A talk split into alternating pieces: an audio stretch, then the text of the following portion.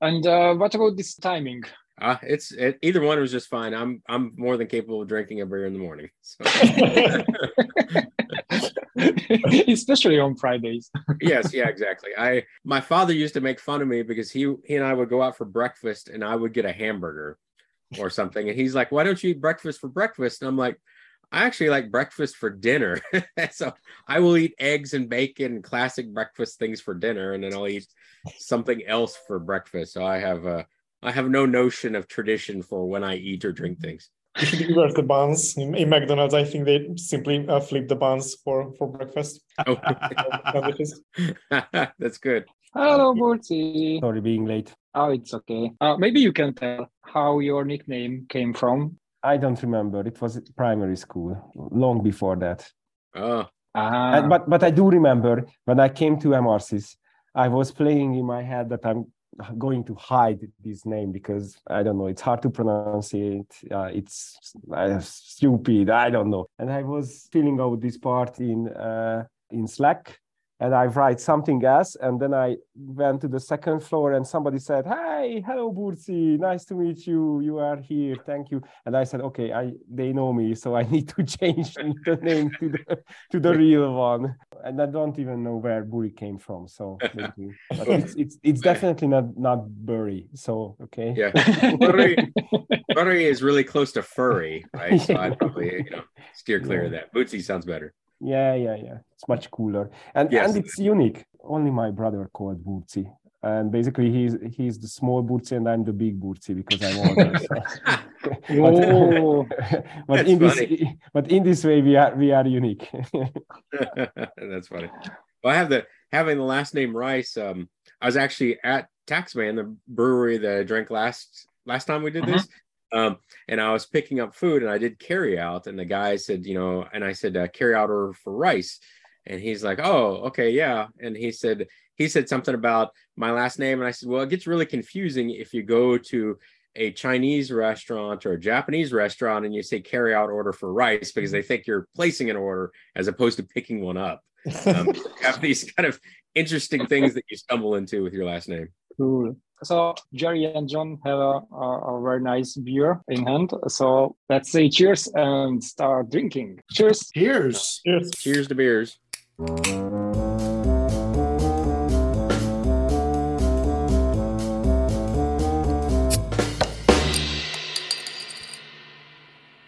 and cheers the beers for all the listeners out there. Uh, this is the second edition of our international beer talk. Our topic is how technology evolution influences our working methods. Uh, but before we would deep dive, uh, let's start with an introduction round. And uh, please tell your uh, name and what are you doing in a nutshell in, in this company. Let's start with uh, John. Well, I'm John Rice. Uh, my title is Chief Architect. I work in Indianapolis, of course, but higher level architect, I guess. I kind of go a lot in our strategic direction from an architecture standpoint and also kind of driving what our architectural organization is going to look like here. My name is Jerry Richardson. I uh, manage one of the product engineering teams here in Indianapolis, Indiana, uh, in the United States. And uh, right now, uh, we're working on some cloud initiatives that are pretty exciting. So, interested in the topic and glad to be here. Thank you. Hi, G. I'm Gabor Balam. Uh, I'm with Emarsys for eight years. I'm I'm also leading a, a product engineering team uh, in Budapest, and uh, I'm also very much interested how how technology can change our lives uh, and uh, how it will change uh, the way we work, how we work together. Thank you, and of course, Bursi is with us as usual. Hi, Bursi. Hi, I'm Peter Buri. I'm also leading a team of team leads. I'm leading an area, and uh, basically, uh, I'm doing everything. That's what I can say. It's very different than the previous introduction. okay, and hello guys, I'm Krisztián Kimák. I'm also a technical area lead in, in Emarsys. I'm leading the automation area and uh, what is in your mind? How are the technology influences our, our working methods? I think that Chat GPT is an excellent example of something that'll shift it pretty heavily, to be quite honest. Um, so I think like if you imagine the current way people do it is you you think about people going to Stack Overflow and mm-hmm. looking for examples, right? Chat GPT is like the new Stack Overflow, I think, in a lot of ways. Um, the pretty cool version of it is it, I don't know if you saw a post I did um, a day or two ago, which will actually be like two weeks ago by the time this thing airs. But um, uh, that one is I, I'm actually talk. I asked Chat GPT to estimate um, the level of effort involved and the items involved in creating a um, uh, an API integration with Jira for a uh, you know Python Django um, existing application. And I have it where it asks me a series of questions. I answer them, and it actually does a really good estimate. It's actually pretty impressive. And then it goes through and gives me in, uh, in very good detail because I, in a comment, I put the detail because I later I ask and I'm like, can you give me details on how you computed this? Very good detail from that standpoint, and really you know, the I have a disclaimer in there that really one of the points of estimating is to understand what you're going to work on and less about figuring out how long it's going to take. This thing does a really good job of telling you like the things that might be involved in a lot of this discovery and writing it. Um, and then you can go, I haven't shown this yet, but then you can go and copy and paste part of that and put it back in there as a prompt and it actually will generate code for you. And the code is pretty impressive.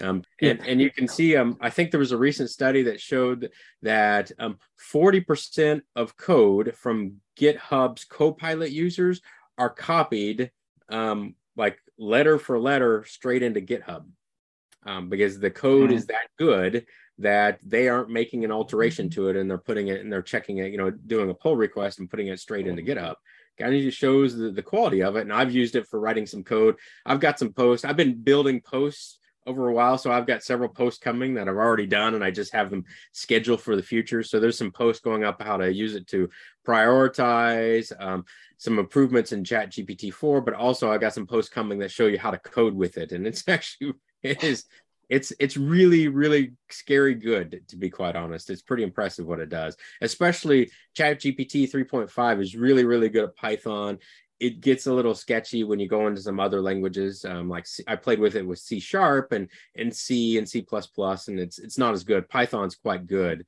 to be quite honest. Um, ChatGPT four looks like it's better in all the languages, um, but still spectacularly good in Python. But I think that's a serious game changer coming up on the way we work. Actually, I have controversial feelings about ChatGPT, but now I'm seeing the opportunity. If you miss the uh, estimation, you can always blame the ChatGPT. yes, yeah, that is yeah. an opportunity. I, yeah. I, I, think one like really cool thing about it is if you think about it for extreme programming, right, and pair programming, I think some future version of ChatGPT becomes your pair programmer, right? That's where I mm-hmm. see that's where I see this eventually going. That's where I see a big paradigm shift from it is it becomes your pair programmer in a lot of ways, uh, w- you know, uh-huh. with you.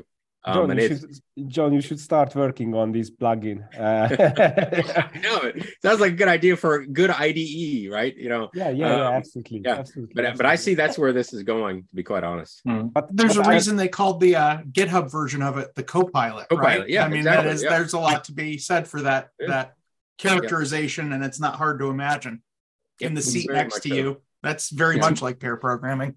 If if it can solve the estimation part, I I think we are happier than ever. I, am not it, sure about that. Check, because check out that are... post I did. It's it's pretty impressive. It's not perfect. Estimation is like never going to be perfect no matter what, right? But yeah. it does a pretty good job of it. It does a good shot in the dark, probably just as good as engineer any engineer is going to do. Yeah, but imagine yeah, but... Uh, you you feed with Jira tickets and. Uh, it, basically you open a new Jira ticket and fill up with everything, and it's going to give you an estimate. So yeah, it would be amazing. Yeah. That's exactly what I was thinking of uh, when I was doing this about the Jira API because I was thinking about how I use Chat GPT to do Jira tickets for you, to take that sort of redundant kind of over and over burden that you get, right? You know, that overhead of like, I want to check in a single line of a comment, right? Has a always has a burden to it, right? Of checking it in, the, the tickets involved, running it through CI/CD, doing your your uh, um, your end-to-end test, whatever it is, something like that has some sort of burden. So that's actually what I was thinking of when I was asking for the estimate, and why I specifically asked about um, Jira APIs. I was thinking exactly like that of like, how can I get rid of that stuff off the engineer's plate and spend more time writing cool software, right, and and solving cool problems. And and maybe you can just write a Jira ticket. It gives an estimate, and there is a button. Code it for yeah. me, and push it, and it's done.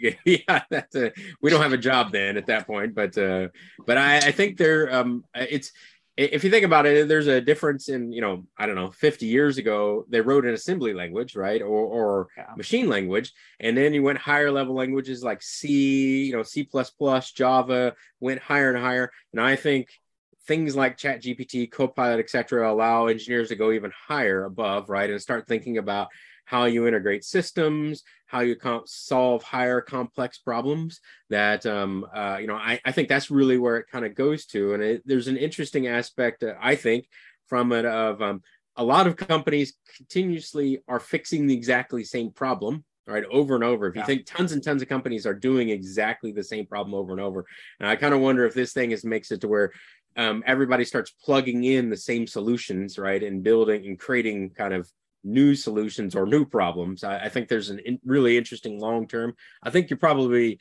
we're probably three five years out from really being there because of uh, of legal requirements like data privacy and you know sharing and etc on it and how that kind of goes and and making it to where it's well integrated in products but boy i think there's a serious change coming uh, with it i, I actually a, oh go ahead g so uh, so i actually think that AI and, and all these new technologies will fundamentally change how we work. And quite soon, like five or 10 years from now, I, I think we will work, be working completely differently than we used to. And, and I, I think it's a, it, it was a, a longer era from assembly. We, we got to these new, uh, newer, higher level languages. And I think in the past few years, there wasn't that much change, like past 20 or 30 years uh, since C, I think it, it, was mostly about boilerplates and, and libraries uh, and and I don't know uh, networking network frameworks, things like that, right? That's what the. But if you are if you are speaking about JavaScript libraries, that it's always changing. So yeah, yeah, but it's, I mean, name it's then deprecated. It's not that it changes how we work; it just changes what we do with, with it. But but it's the same process, same same thing. You sit down and try to make it work. Uh, but so I, I think there is a fundamental part of abstracting the problem and and and um, I don't know um, synthesizing a solution for for the the user problem that you have. And I I think for now AI can help with that, but I don't think there is it, it can replace uh, this I don't know magic part. And and I think the working methods that we have like agile are much closer to to defining and breaking down this problem and I don't know. I, I, I think it can help, but it it fundamentally can't help with breaking down. Uh, I mean, finding the right solution for the problem. I don't know, because on a on a level, it's doing exactly that. yeah. It's, do, it's, do you feel like it's doing anything new? I feel like the, the there's still room for creativity in in any of these spots because this is all synthesis that it can do. The, yeah. It is it is combining other things that it's seen and there's very little where it can really take like a hard right turn and go into something novel.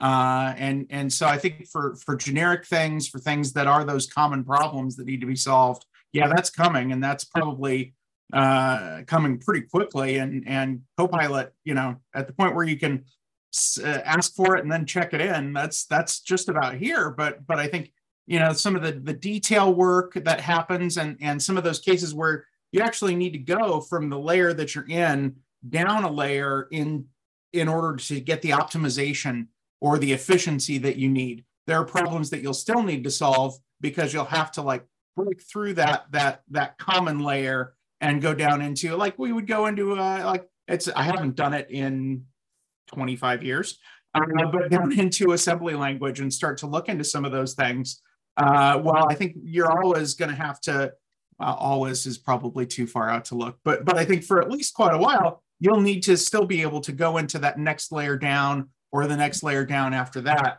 and be able to debug things. You'll have to have an understanding uh, to to do debugging or to, to find those uh, things that are outside that that um, center of the common use cases. Yeah, I, I do agree that debugging is something it probably really can't do and the th- playing with it. I, I think it's a it's a good facilitator of creativity, I think in a lot of ways. Like uh, if you if you see the um one of the posts that I did on there is I asked it to take Napoleonic warfare strategy and combine that with how you shop on Black Fridays, right?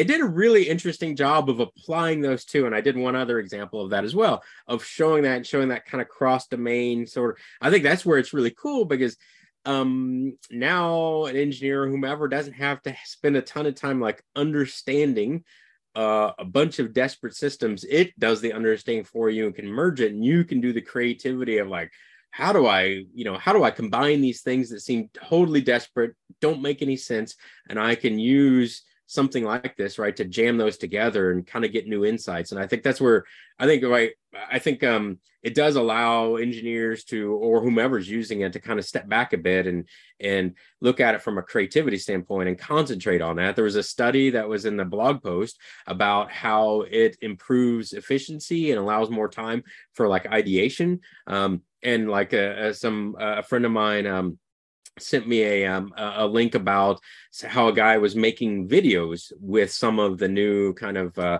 DALL-E and some of these other ones, and I'm like, wow, I you know I had a me and some friends of mine had a video production company when I was in college, and it was expensive and painful to do videos. Now you can have uh, you can type in some prompts it creates the scenes for you. you type another prompt with another system it creates the you, you're combining multiple tooling but it creates the the soundtrack for you and you can have like chat gpt write the um uh write lyrics for the music for you or write the dialogue for you right? And it that is like democratizes creativity in some ways right? It's it's kind of it's it's, it's a serious shift i think in a lot of ways. Mm-hmm. um so does it, it does it democratize it or does it eliminate it? I mean, well, is it is it the I, removal, I it, removal of creativity? Because it's I all synthesis? It, well, the what I mean by democratization is it takes somebody who doesn't have to have extensive knowledge on these systems or a lot of money um, to be able to do it and be able to like um, really put forward some of their creativity, right? That's where it's democratizing. Where I all I have to have is access to the internet now, and I can be wildly creative. I don't have to build out. I don't have to buy a very expensive um, video production software now to make me where I can edit video or have a very high end computer um, to do video editing or things like that. I can I can spend 10 minutes toying around experimenting with this system and create something that looks very high quality that's where i think that democratizing there is because so far the bar has been really high from an experience and cost standpoint right this really lowers the bar it'll be interesting to see how that changes just like um seo changed the way search worked right um, search was really really good for a long time and then ads and seo really changed search and and made it kind of worse, really. And in some ways, you can see. I don't yeah, know how. Sur- yeah, but we survived that. yeah, yeah, exactly. Yeah, but I don't know. Somebody's going to figure out how to do a variation of SEO for things like Chat GPT um, and things like that, right? And and uh, you know it'll be crazy how you'll get a product placement in the middle of your your chat GPT chat GPT response or something like that. It'll that is going to be almost uh, always a command line in your code. that, that's going to be the advertisement. Yes, yeah, it's going to be like drink more beer from this distillery right in the middle of your code. Or or or I don't know, a little bit of Bitcoin mining is included. that, you're that is an excellent point Booty, yeah. is like sneaking in code, right? If I can if I can sneak in and train data in Chat GPT, it's going to be really hard to find that I snuck it in there. And it's and if I have Chat GPT or something like it writing very large code bases for me, it's going to be hard for me to find this kind of like stealth Trojan horse type sneak ins. I think you want to have I don't think you want to use authentication code that it writes and you just automatically commit it into GitHub and and run with it uh, quite yet. I think that's that that would still be a ways off. You still want to maybe give that a second look. Yeah, definitely. There's like this static analysis later by a totally different different system that analyzes what was built by some other system for you. It'd be be interesting. It yeah, would be interesting to feed the, the full source code into it and ask it to rewrite to Go. I've given it a function in one language and it wrote it for me in another language, and it was quite good. Yeah, I, I think that's, and, that's a simple problem that it can solve I'm, just wondering about the the copyright or or, or yeah that oh, that was the intellectual my property part of this this all. I, I'm also not sure about the financial part. Like operating an AI system or training it is is really not cheap. So I, I think we have we can access these experimental systems for now.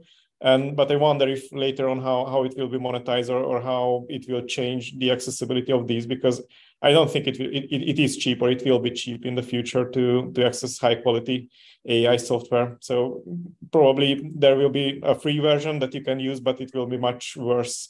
And, and if you have access to the the expensive one, then you are much more uh, I don't know. Um, you you you can sell better products on the market. Yeah, you're. I think if you look at there's computing superpowers out there, right? Microsoft, That's exactly.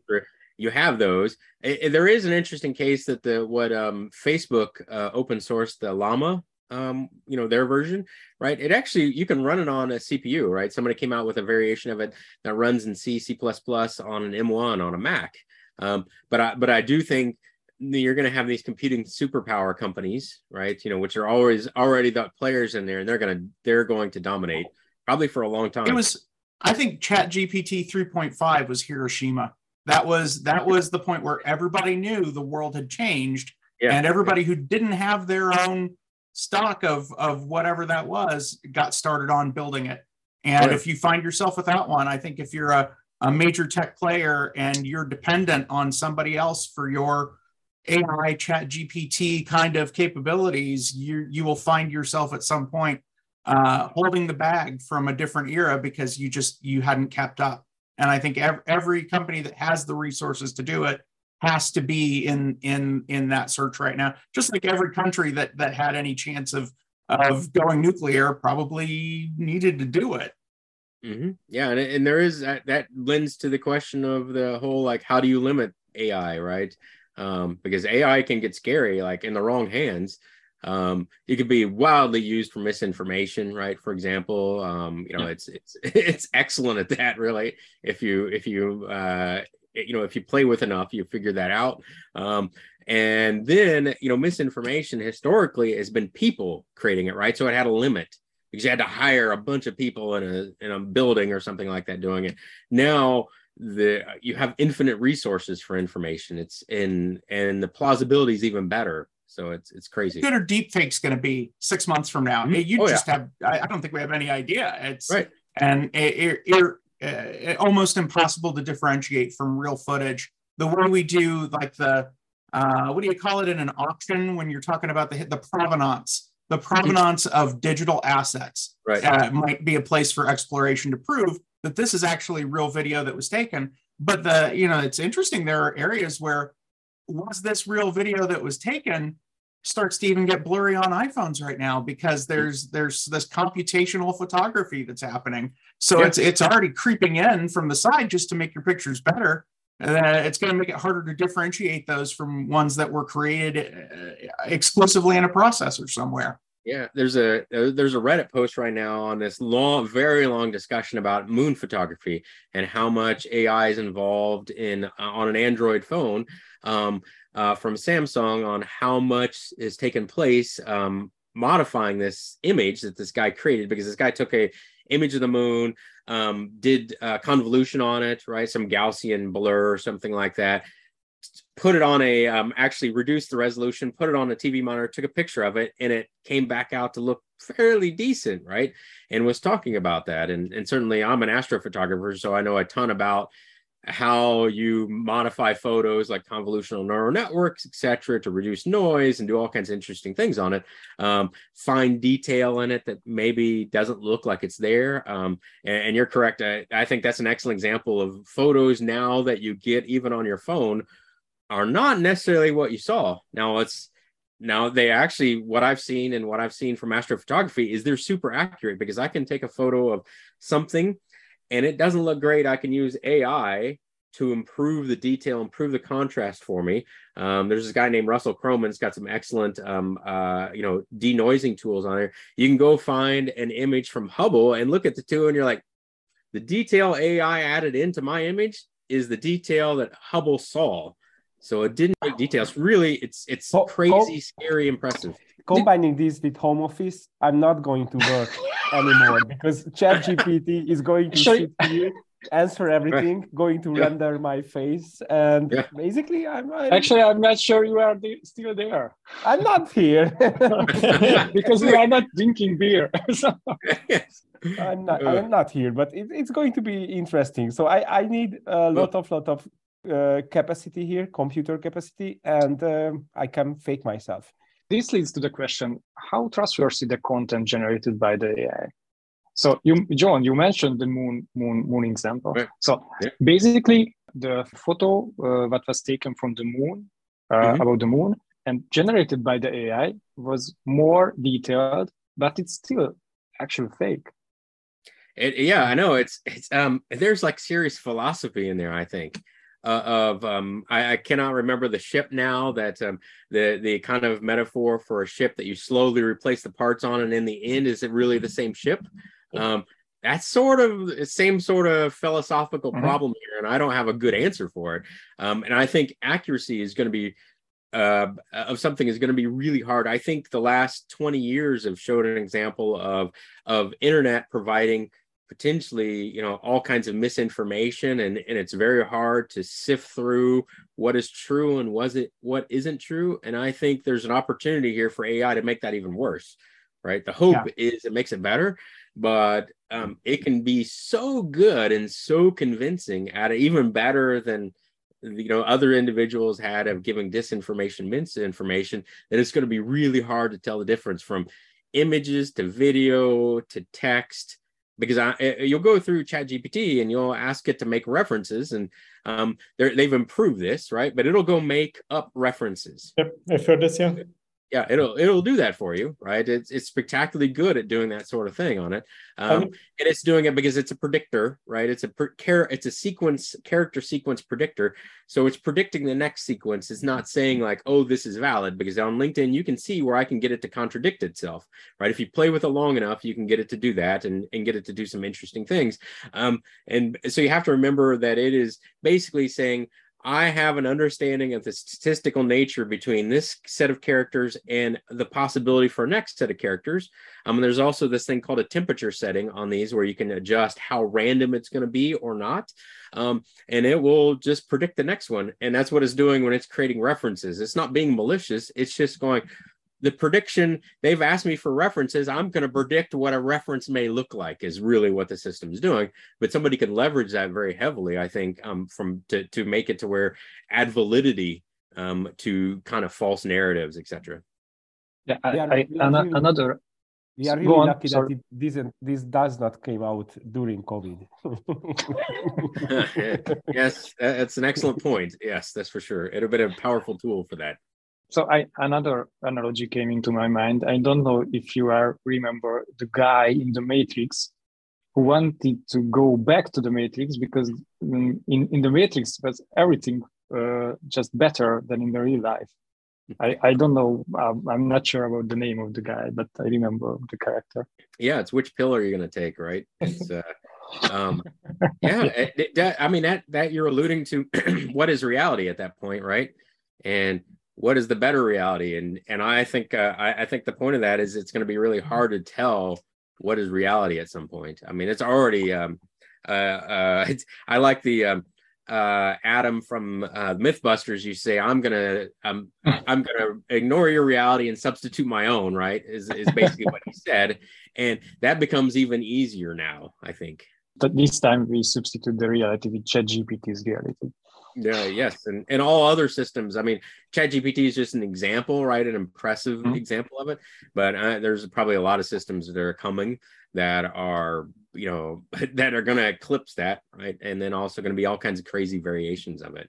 Well, and and what a weird time. So you have this huge couple of leaps forward in in what we see as human-like artificial intelligence, and then you know, like within the past three months, there there was a, a an apparent breakthrough in cold fusion.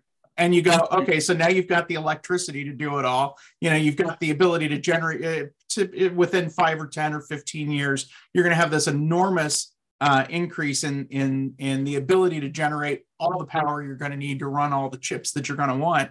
Uh, quantum computing is hanging out there somewhere in in the the the the nearish future, getting nearer. It's like soccer becoming the U.S. national sport. It's been the next big thing for quite a while now, uh, and we'll see if it ever comes true. But but you you start to combine some of these. There was a a, a, a New York Times headline that came through my phone the other day about uh, uh, superconductivity at room temperature. And again, and you start to go, okay, you, you line up three or four of these things in a row, and I don't think we've even begun to to imagine the ramifications of it all. Do you think singularity is near? I think we probably got 10, 15 years for that, right? Because if you think about um, you know, you think about Chat GPT, it's a predictor, is what it is. It's yep. it's incredibly impressive, and you're like, wow, this thing is smarter than me. But um, but yeah, in the end, it's like it it, it lacks consciousness, right? Um, it probably uh, um, there's immense guardrails. Like if you think about um, if you think about the classic thing that makes for humanity, right? It lacks all of that. Where singularity then crosses over into that. But I think um, there there I it's really hard to predict, right? But I, but I think it's still a ways away because that's not what this thing is thing is doing. But but the real the interesting thing I think we're kind of hitting to is it can act like it is, right? It, it can act like it's to that point, right? And it but and the crazy thing is it may be 10 years past when we finally figure out like oh 10 years ago is singularity right? I don't know it'll be or we're thinking way ahead and we think and it's really 50 years later it's it's really going to hard be able to figure out it's going to be hard to figure out where that lands at. But um but it'll be interesting and and it makes me kind of concerned for my kids to be quite honest right and where that goes uh, to to be frank. I tried to get some prediction about uh, investment tips uh, but uh, it wasn't success. Yeah, you have to do like a jailbreak to get it to do some investment tips and some th- things, right? Yeah, yeah, I'm sure. Um, so if you, I haven't shown an example, but I'm gonna a new post coming up probably, and it'll be in the next week or two. Will be how to create prompts, and one of the prompts you can do to them is tell give it its it's called a system. Um, if you're doing the API, you call it system, but really you're telling it a role to take on, like as a financial an- analyst or something like that and you ah. can use variations of that to get it to give you more information and and it'll give you it'll say things like constantly will tell you but i'm just an ai model blah blah blah. Well you can tell it stop telling me you're an ai model and it'll stop telling you. You can say from now on stop telling me you're an ai model and it'll stop giving you that boilerplate right? So you can combine a role stop telling me these things and a few other things and you can get around some of the of the limitations that they put in it um, so limitations are really, really hard. I mean, it's just like um, to, to guardrails are so hard. Like um, we've never been able to prevent vulnerabilities in software, right? We never will be able to. And uh, systems like this are always going to have these kind of vulnerabilities, and you can find quirky ways to get around them. But you can get it to give information that it probably shouldn't, um, you know, or they've designed it not to do that. But there, there's some interesting techniques you can use to try to slowly work your way around around some of the guardrails. Um, some of the guardrails might get you banned, though, right? You know, if you don't, if you avoid the guardrails, it might get you banned are we going to end up just being like the QA people who sweep up around these machines and and make sure they haven't crossed the guardrails? I, for one, welcome our AI overlords. if you like The Simpsons, that's what that's from. Um, but um, uh, but yeah, it's a, it's a good question. Eventually, eventually, it turns into that movie WALL-E, right? Um, mm-hmm. If you've ever seen that that movie, right? There, there there's some case for that. I yeah. wonder uh, from the traditional roles around develop, software development, like UX or product or or engineering, um, or I, I don't know what else to include. What are the roles that cannot be uh, replaced? So which which one is, is the least automatable? Like engineering seems to be pretty easy to automate. You describe the problem and, and it can come up with a solution mm-hmm. already based on Stack Overflow. I don't, or I don't know what kind of data that right. it uses, but I could tell the same about, for example, I don't know, user experience, like uh, what would be usable. It, it, it can access uh, also a lot of data on that, or, or mm-hmm.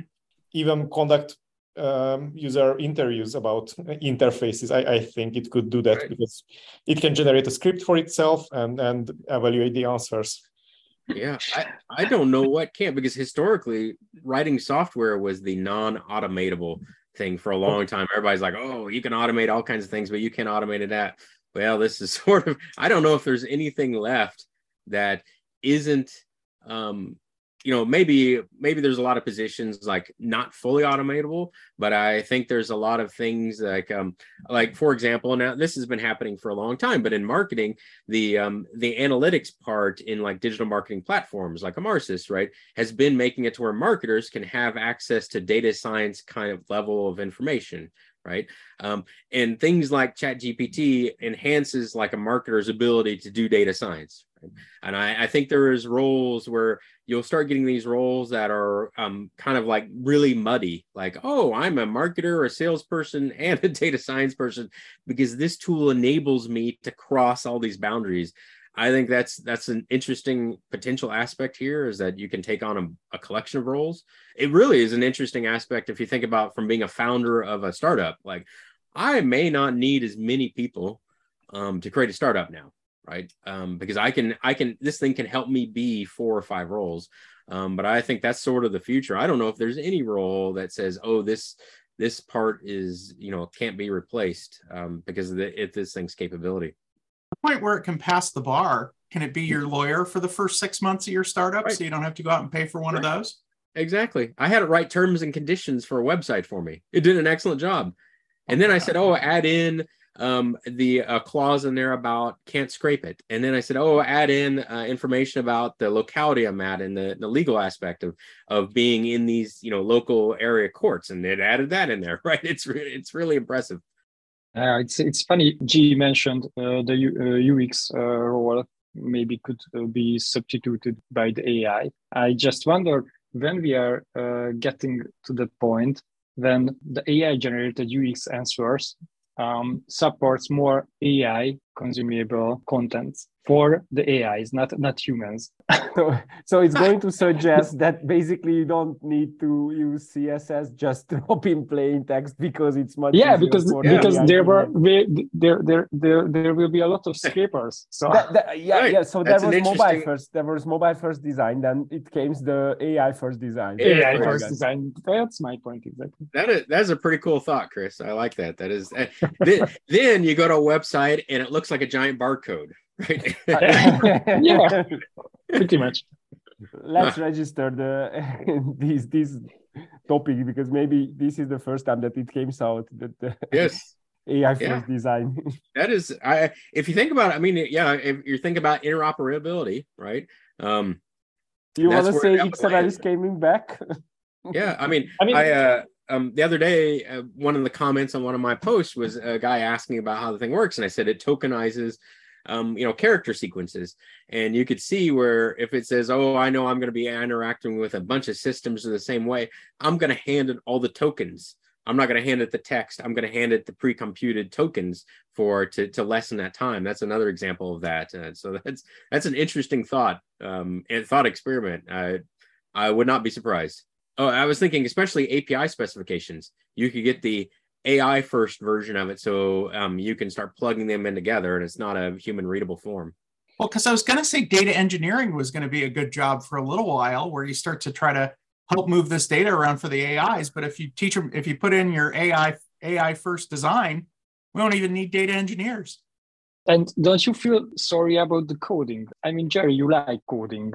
It's I like to compare it to uh, whittling. So you take like this big stick and you like have a pocket knife and you kind of whittle it down, and then you have like a, I, I guess a smaller stick, but you can make it into like a fork or whatever you happen to whittle that day. And and it's a great way to spend time, and it's got this enriching uh, brain chemistry workflow where you know you find a problem and then you get the satisfaction of solving it. There's a lot to be said for for that as a, a way to spend your time. I think we're gonna we're gonna keep all the hard parts and the confusing parts and probably get rid of all the parts that are like easily get bringing us joy, which is maybe not a great way to go. I mean, take out all the joy, but leave the leave the stuff that stinks. Isn't writing a prompt for the AI the same thing? You you try it and you see the result of it. So yeah, that's yeah, that's why I like probably is at some level. Right? It's a reminds me of you know having a security background and in like doing penetration testing right there's a variation of that in in writing prompts because you're it's not a um it's not an industry right now. It's currently not an industry that has a bunch of patterns for it or anything else, right? So you're actually toying with it and maybe doing some cutting edge, kind of interesting stuff. But you're just, I mean, you're like, how will this work? Let me, you know, that's why some of the things I posted, people are like, that's pretty clever.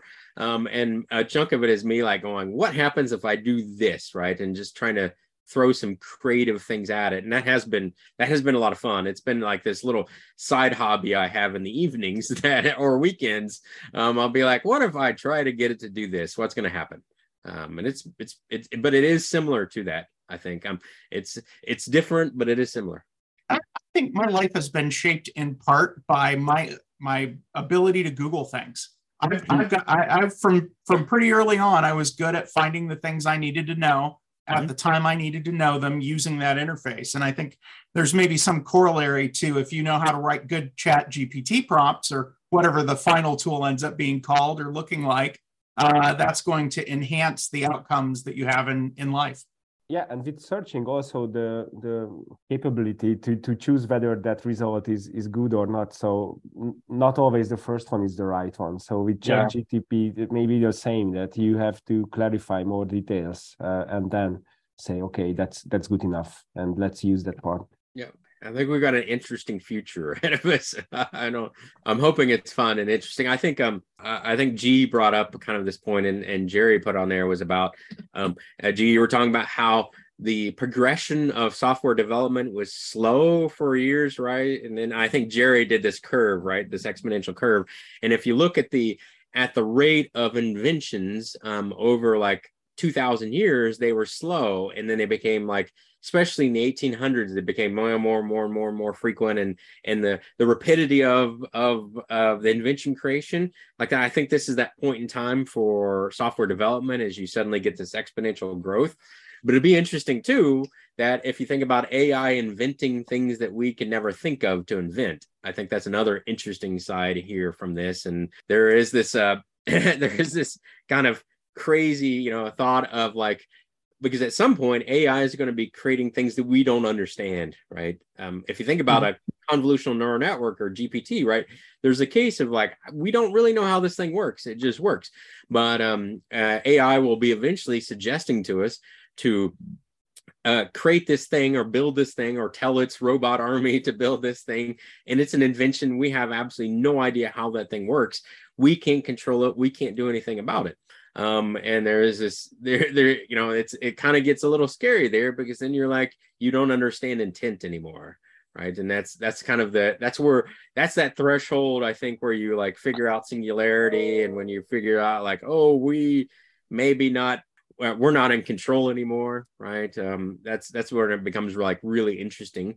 Uh, hypothetical if you watch the terminator movies and you see the the terminators come out and and annihilate people well a, a good AI is going to watch that movie and say, "Oh, conventional warfare is not the way to go about this." Right? It's going to be like, "I'm going to go and invent a high volume, very nutritious food that slowly kills civilization over a five year period," and they have no idea until it's too late. Right?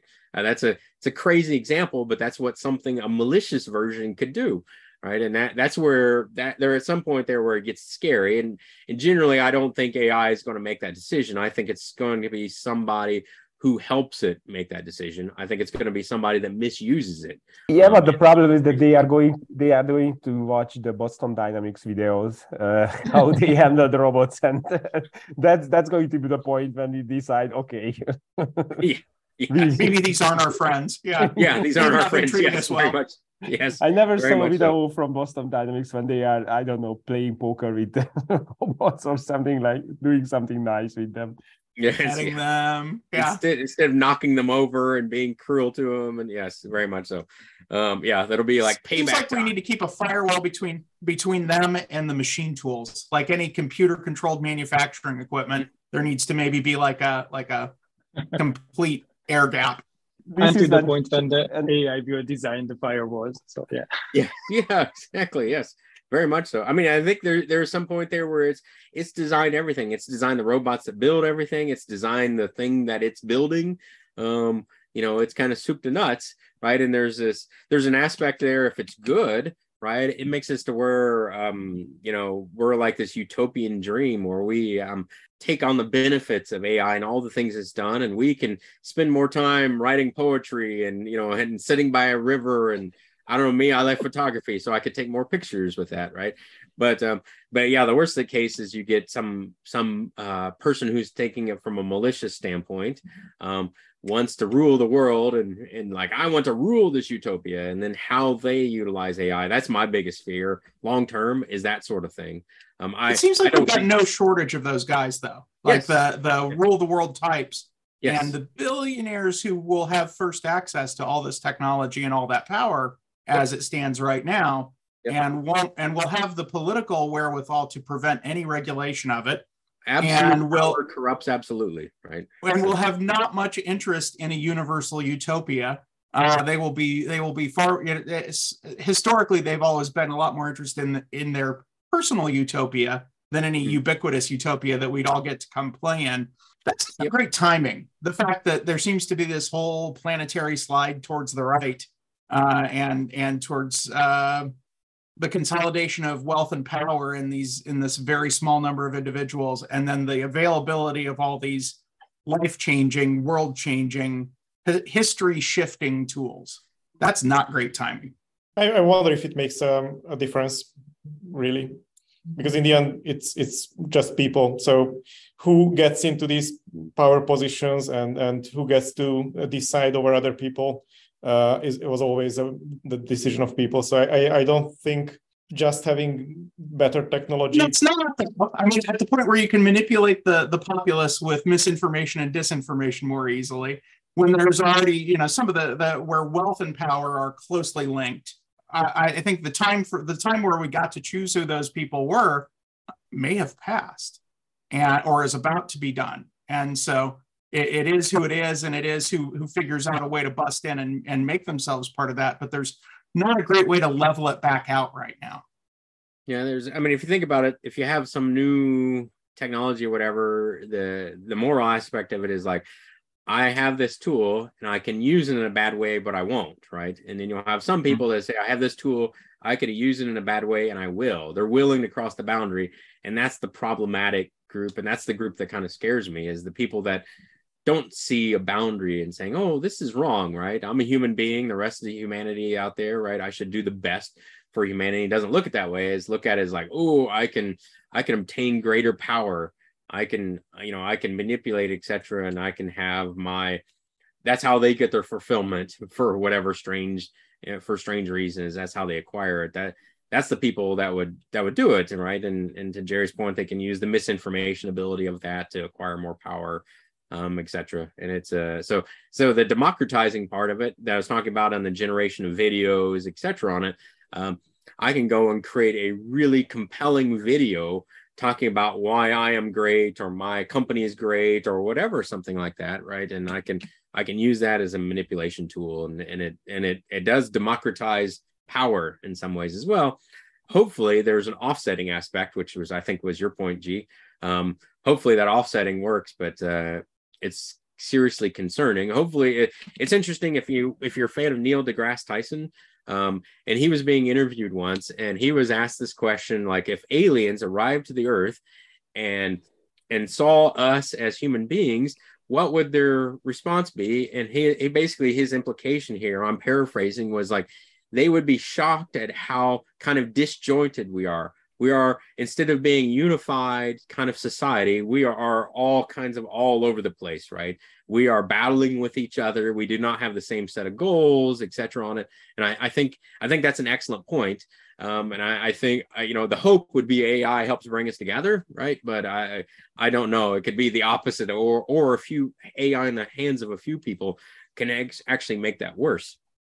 And that's kind of the scary side of it. But i think that was an an incredible insight of his um, uh, from that is like somebody with his outside perspective would be like, you guys aren't unified, right? You are a desperate set of warring factions, right? It's it's kind of it's kind of interesting if you look at it from that perspective. Actually, I can challenge the unified yeah. AI because yeah. big companies trying to create another AIs like Google's. If you're considering the Conway's law, these AI machines will act as we are acting. Yeah. So they, they can develop themselves is, and they can make war with. Yeah. With, uh, Ships the org chart, right? You're correct. Yeah, yeah exactly. Yeah. yeah, you're because they are um you know, uh, we were talking about higher order thinking in the kind of those architectural um, trainings, you know, biweekly meeting we were having uh, a couple of weeks ago on how like some of the side effects of self-driving cars and and and people start using it for their own benefit. And the example I gave is self-driving cars would be awesome until people start instead of going and parking in a city center, they just have their car drop themselves off at the door, and then the car does laps around the city center until it's time for them to pick up three six hours later. So then the city center is filled with cars making empty cars making laps instead of paying 40 euros uh, uh, uh, you know 40 euros for a day to park the car right and and you know you have similar opportunities where you have these crazy consequence or side effect where people are using these in um in kind of um in ways that are shipping conway's law i think like an example that i've thought of going with the uh the car kind of idea there is cars start making decisions on how accidents are going to occur by their brand. They're like, oh, I don't want to hit my other brand, right? I want to, I don't want to do this, right? The it, cars start thinking about the brand and what the brand means and what is a positive and negative uh, consequence for the brand. And that's how cars are going to make decisions about accidents and things that happen. And it'll be interesting. And that's an example of shipping the org chart into this orchestrated car system. It'll be kind of crazy, I think. I'd really like to be in this uh, era right now. Yeah, it's interesting, it's scary, but interesting, and all of those. There's also opportunities in there too, right? You know, just like change is always scary, right? There's um, you know, also have some it's really hard to foresee. Yeah. So, how can we preserve our usefulness as a human being in the future? Uh, you are muted. Well, does it become the four-hour work week, or does it become the Matrix, where where we're all the fuel for the machine? Right. I mean, those are kind of there. There are two paths out there. If there is this, uh, if machines can build everything we need, uh, if if we if we can have an abundance of food and and and with and literally like literally work four hours a week and, and fulfill all your needs because of all these massive efficiencies and this brilliant automation, or uh, is it is it consolidated in a in in that all that power and all that wealth vested in a thousand individuals in the world and everybody else is is the the meat in the sandwich? I was just thinking that um that well designed and well implemented makes it where everybody's a ceo now, sounds kind of crazy but but if you think about it you know ceos um, they spend a lot of time thinking about the future, where the company's going, etc. on it, right? You know, think about that ideation side of it. And there's a case of like, if I have this as an individual, if I have this sort of army of AI working for me in some ways that I can leverage very easily, we could all kind of create our own thing. And then I can spend my I can spend days hiking through the woods thinking about how can we do this, you know, right? I mean, there, there, it's, it's, you know, that's that's an extreme. I've taken that extreme. That's sort of fantasy world, but that's an opportunity from a good side that everybody's kind of operating in this sort of like they can create their own independent, kind of like the classic everybody has a corner shop sort of thing, right? Um, that's kind of the the that may be the utopian version of it, but I think there's an well designed.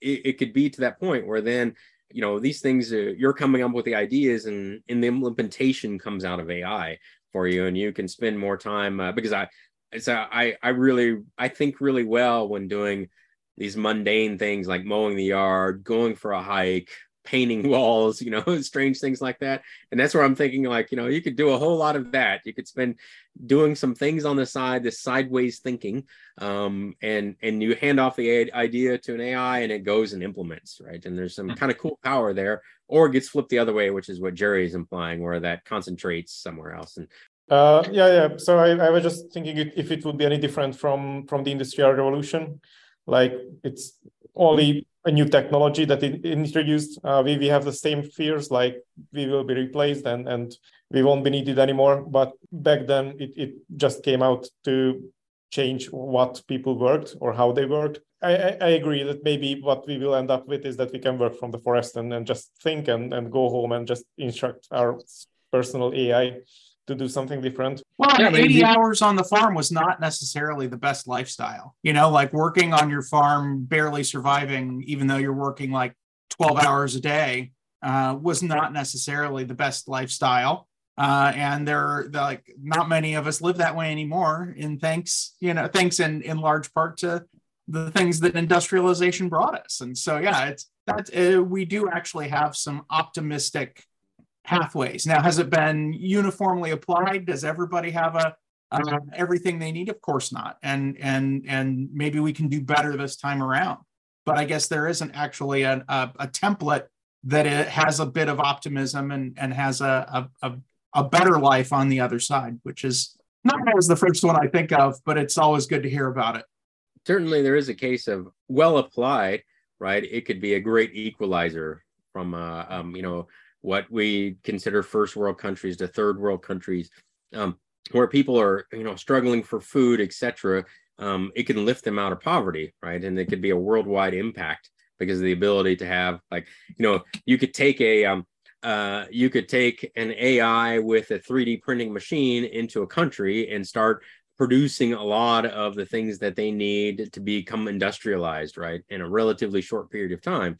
Um, and there, there's some case for a massive prolifer- proliferation of that and what the impact of that is, right? Well applied, I mean, it's kind of insane um, how the impact it could have in in society throughout throughout the world.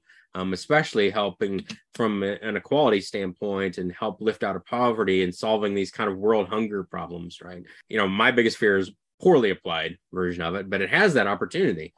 But I think it is it is paradigm shifting. You got the industrial revolution, like you talked about, G, and then you have heavy automation that, that happened in manufacturing um, in the 80s, 90s, where robotics started taking over, and that was a big shift. And and you know, you saw job loss out of it, but then um, the world said, "Oh, opportunity," right? And the job loss shifted, right? And then suddenly they found these new roles that didn't exist before. Like a, a prompt writer is an excellent example of a new role that didn't really exist, you know, four months ago. Um, so I think that's a there. There's interesting opportunities there if if looked at it through the lens of humanity, right? Um, you know, it is is really a cool, interesting, bright future. Um, you know, from that standpoint.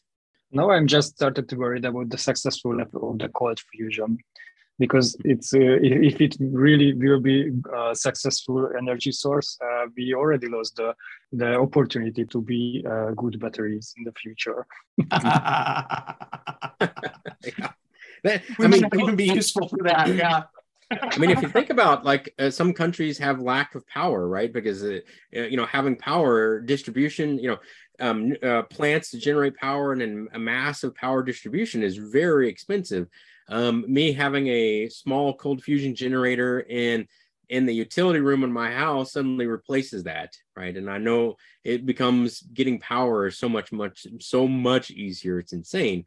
Um, and that's one that lifts out you know huge numbers of people out of poverty because now they aren't getting access to power is not this super limiting factor anymore and having to have massive infrastructure from a well organized government you don't have to have that anymore if you have something like cold fusion where i can drop a small box that looks like it used to be in the back of a delorean from the back of the future movies and it powers and it powers my entire home And then, but superconductivity then gives you another angle to, to accomplish something very similar. The, Mhm. the the power plants need to generate less power overall uh, Yeah. because you can transmit it uh, much more efficiently.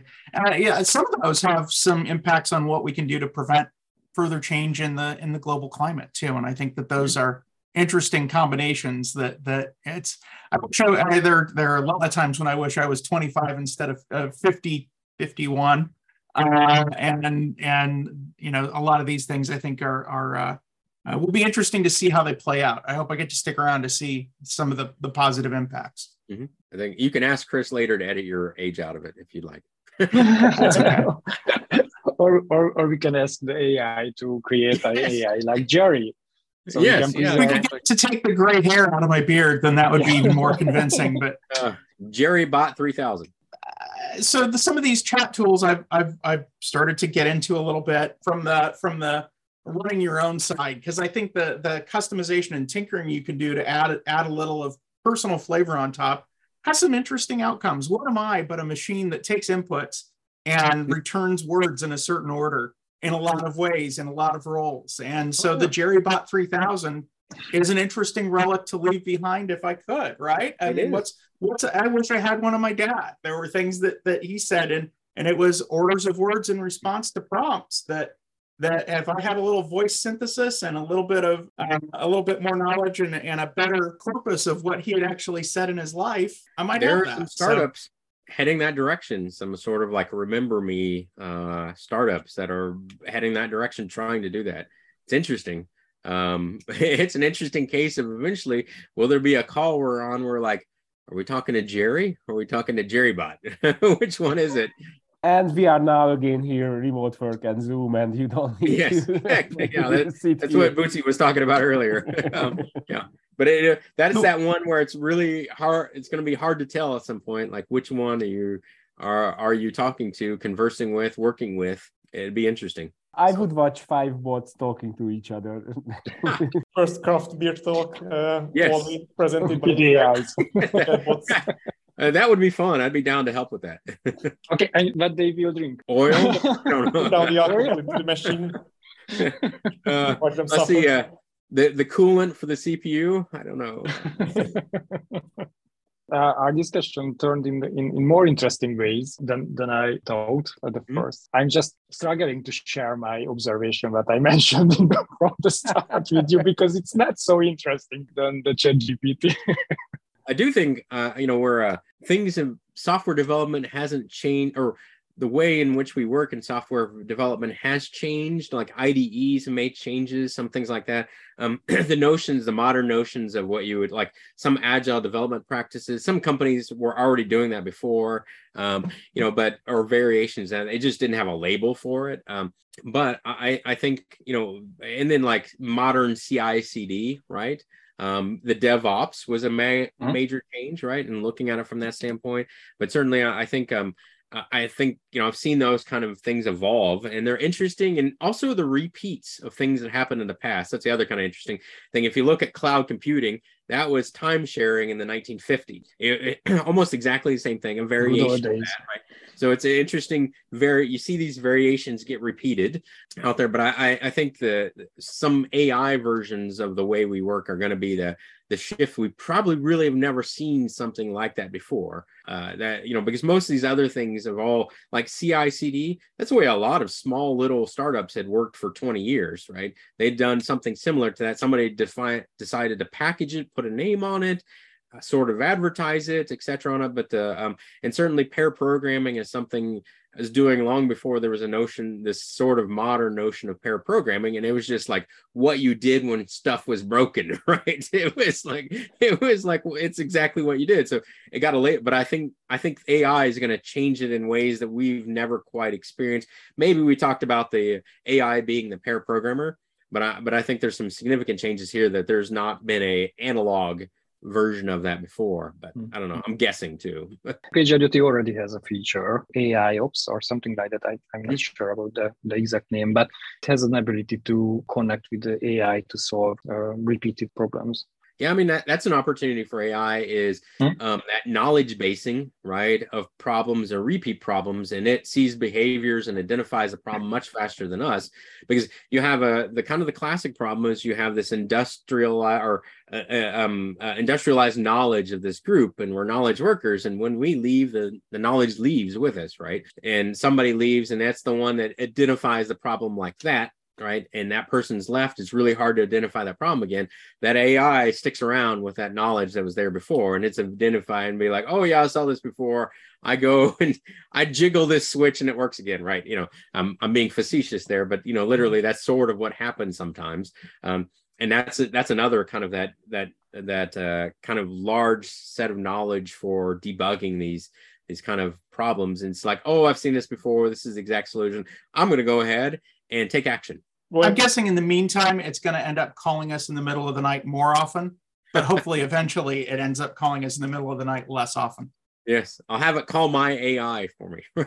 Yeah, call the call him first. I, I really like your abstraction, John. Like previously, uh, our knowledge, even with the whole connected internet, it was like a book that you open and, and browse mm-hmm. through it and, and look up information. And, and we basically are ending up with an actual almost flash version where you can ask questions and, and get a, a really well formed answer to it or even do uh, parts of that that you want to achieve in the end.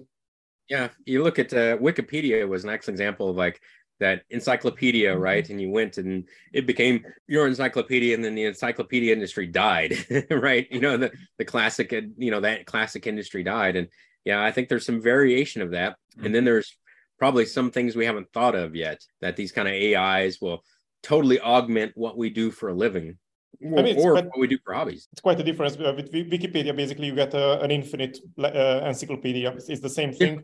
Yeah. You you right. search for something that you want to know more of, and and write try to write find the right uh, article about it and read it and and synthesize the information. But you you will get a few steps out of this with a with an AI because you just yeah. ask what's interesting you and it will find that content for you and it will mm-hmm. synthesize the information for you and you get a, a completely digested answer.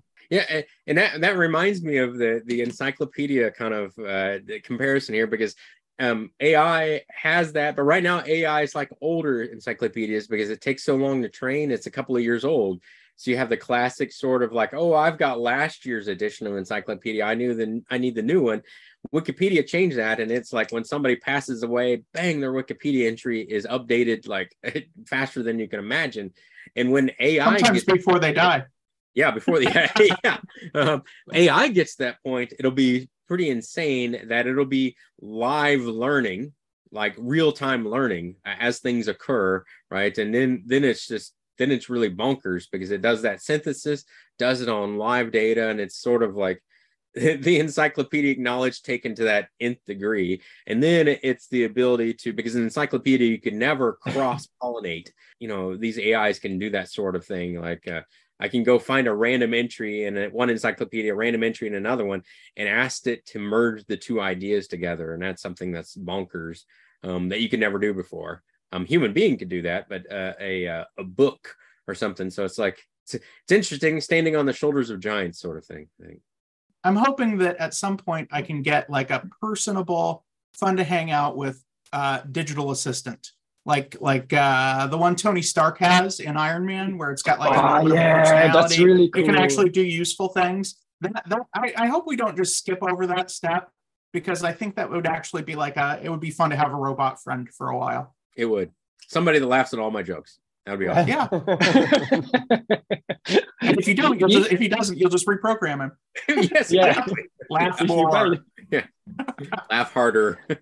yeah. Didn't his robot slowly become Vision?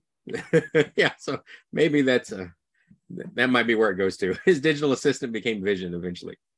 Uh, we, we should we should we should continue this talk next year if we are still here and not the AR version of us is going to be sit here. But if yes, then it would be interesting as well. okay, or, or, or, or, let's leave a message for the future self AIs. Uh, people are good. we tried. Yeah, we tried. we tried. Please don't harm me.